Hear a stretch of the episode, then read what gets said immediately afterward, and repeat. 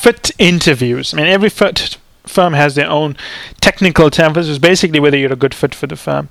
And before I um, started this podcast, I poured myself a good glass of German Riesling.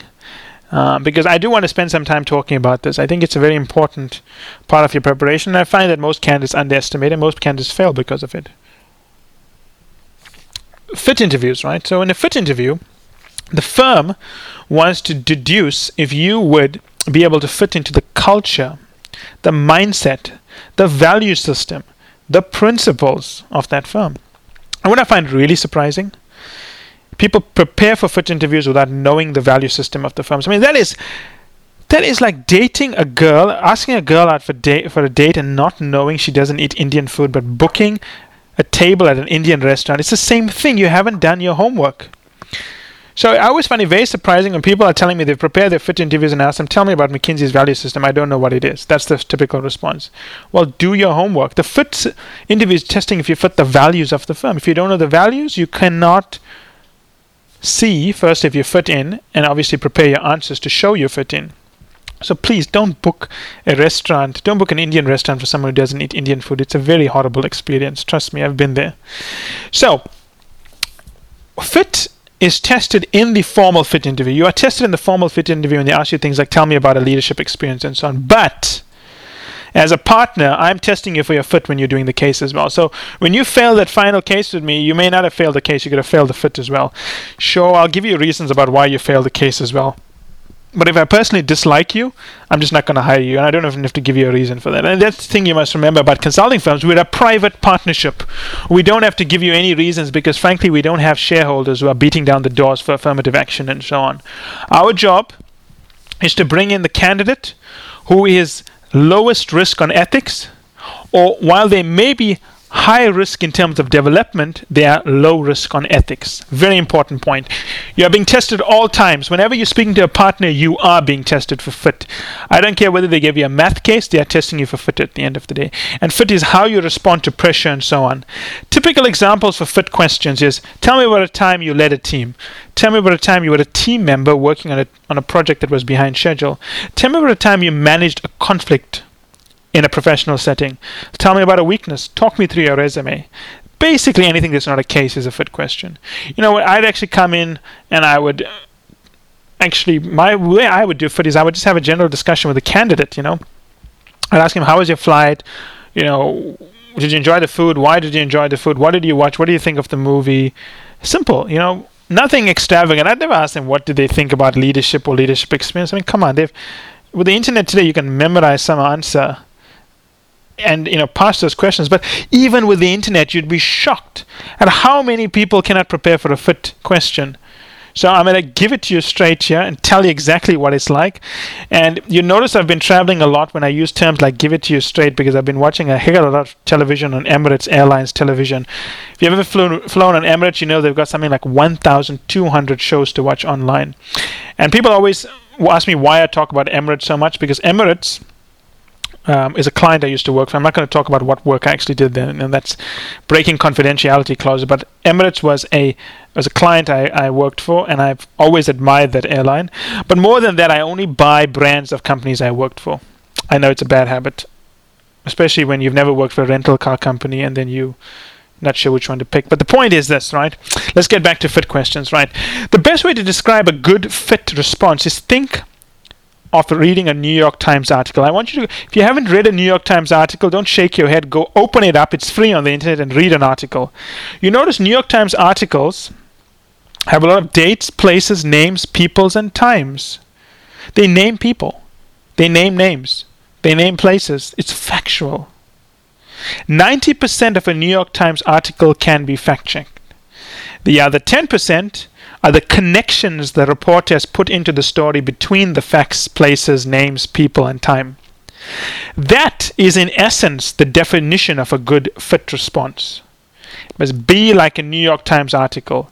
A lot of detail, names, places, brands, start dates, finish times, number of people you reported to, number of people you reported into, what was the problem, why it was a problem. At the end of the day, I will think to, think to yourself, can 90% of what I do be fact checked? And if the answer is yes, then you've given the right depth of information. This shouldn't be news to you. When you apply to an MBA program, you would know very clearly that they ask you to write these very fact heavy pieces. Strip out the emotion, or if you're going to put the emotion in, put the emotion in with facts. And why do we want facts in? Well, because people lie. That's the reality of things. I know people say, you know, I don't lie, I'm very ethical and so on, but believe me, the human nature, the reason why capitalism beat beat socialism, well, or communism anyway, I think the French would disagree about socialism being beaten. The reason why capitalism beat communism is communism is the perfect representation of human emotion. Do whatever it takes to get ahead.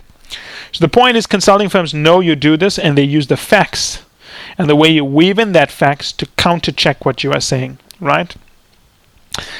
General approach to a fit. Question is, state the context.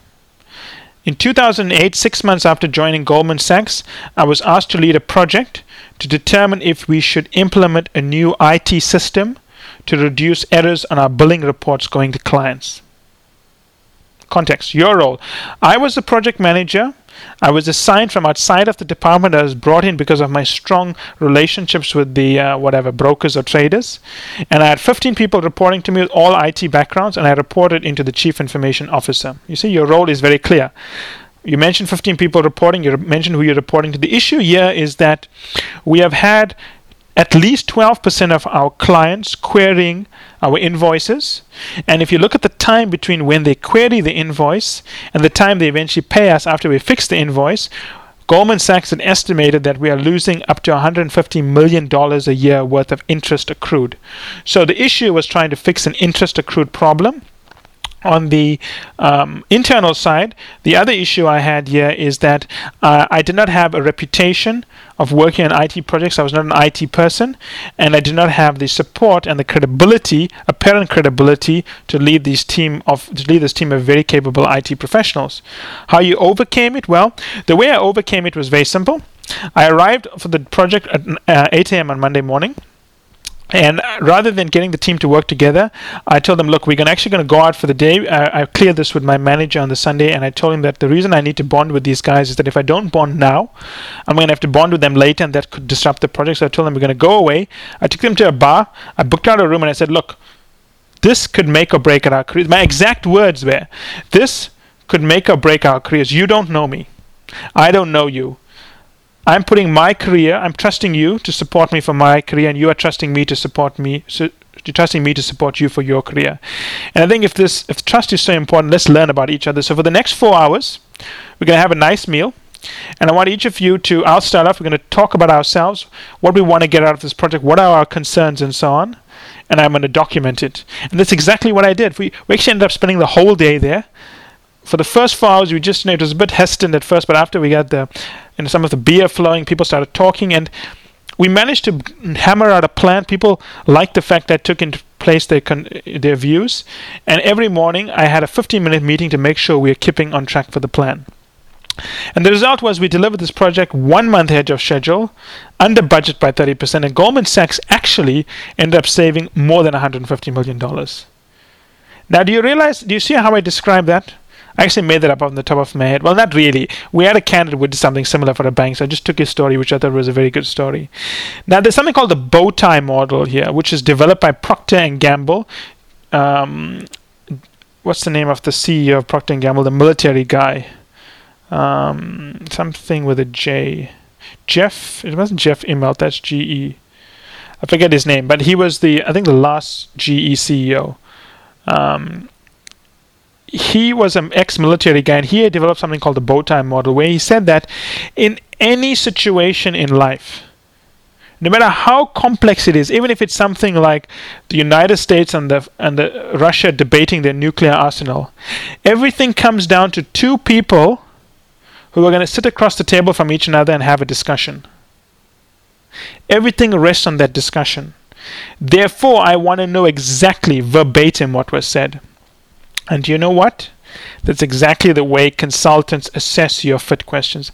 I don't really care the, whether you worked at Goldman Sachs, whether you led 15 people, whether you got drunk at that dinner on, at that you know holiday session on Monday and hit on the waitress. It's kind of irrelevant. What I want to know is exactly what you told them, not your interpretation. You know, people give you their interpretation where they say, "Well, you know what? I was very scared. I stood up." I put my chest out and in a very forceful way. I'm not interested. That's your interpretation. Tell me exactly what you said and let me interpret it. That's called the bow tie model. It's where the mountains of egos meet your ego and the ego of your team. They meet in that discussion, and I want to know the exact words and I will judge it. And let me tell you something in an interview, I'll forget everything else you said. I'll remember the, the exact quotes, and that's all I'm going to assess you on. So when I, te- when I tell this to people, tell me the exact words you said, and it always shocks me. People never tell me the exact words. They'll give me their interpretation. I don't want your interpretation. Give it to me verbatim. Verbatim. There used to be a German brand, I think, of VCR tapes in the 80s called Verbatim, I think it was. The same thing. Exact quote. Nothing else. Exact quotes are memorable by, for the interviewer. They're also memorable for me as the interviewer because if you can give me an exact quote, I know you're not lying, or the odds of you lying are a lot less. Practice. You know, I've had people who send me three pages for one story, for one leadership story, three pages. And I always tell them if you can't tell me your story in five to six bullets, if you cannot identify the most important points, what is the point of writing it out? You're just wasting time. So write out your story, five to six important bullet points rich. Think of it as a New York Times article dates, times, places, brand names, issues, and so on. Make it come alive. Do not memorize. When you memorize, I know it. When you memorize, and if the interview, remember something. If the interviewer asks you a leadership question and you've memorized a leadership question, the interviewer can change it just a little bit, where he could say, I want you to talk about leadership, but I want you to, to, pay, to pay special attention on the dynamics of the weaker team members. If you just memorize a leadership question and the dynamics of the weaker team members was just a footnote in your story, what will happen to your story? It will be a disaster. So don't do that. And finally, in the words of a great lawyer who I can't remember because on that particular movie that I was watching on Emirates, I kind of fell asleep. But in the words of a great lawyer, never ask a question to which you don't know the answer to. And obviously, the inverse of that is know what you're going to say before you say it or ask for it. So people always start these stories and ask them, but where are you going with this? I'm not sure. I just thought it'll be a good story. I'm not interested if you think it'll be a good story. A story must have a morale, it must have a gist. I mean, again, I'll come to the New York Times because their writing is exceptional. They the New York Times is just one of the world's best newspapers, not because of the messages they deliver, which granted is liberal, and if you're liberal, you'll like it, but the way they weave those stories together. The messaging is very clear. There's a golden thread throughout, and you got to find that golden thread. And I would absolutely encourage you to spend a lot of time on your fit. There, there are few people who are failed for cases. The vast majority are failed for fit. Even when you get a response on your case to say you didn't communicate well. The interviewer is indirectly telling you you didn't communicate enough or well enough to bring about confidence, which is a fit issue. So people always say, why do you guys drum in communication so well? Because at the end of the day, you could be a genius, but if you can't communicate well, no one will know. So communication is important, and fit is a subset of communication. Oh, you could argue communication is a subset of fit. It's all about cause and effect, I suppose, at the end of the day. So I'd encourage you to follow the guidance I've put forward. Yeah, it's nothing complex to follow. It's basic stuff that we teach to everyone. But then if you follow this, you'll prepare very well. Hopefully, you've enjoyed this uh, podcast as much as I enjoyed putting it together. If you have any comments, do not hesitate to post a comment at the end of the podcast, and I will respond. Thank you. Bye bye.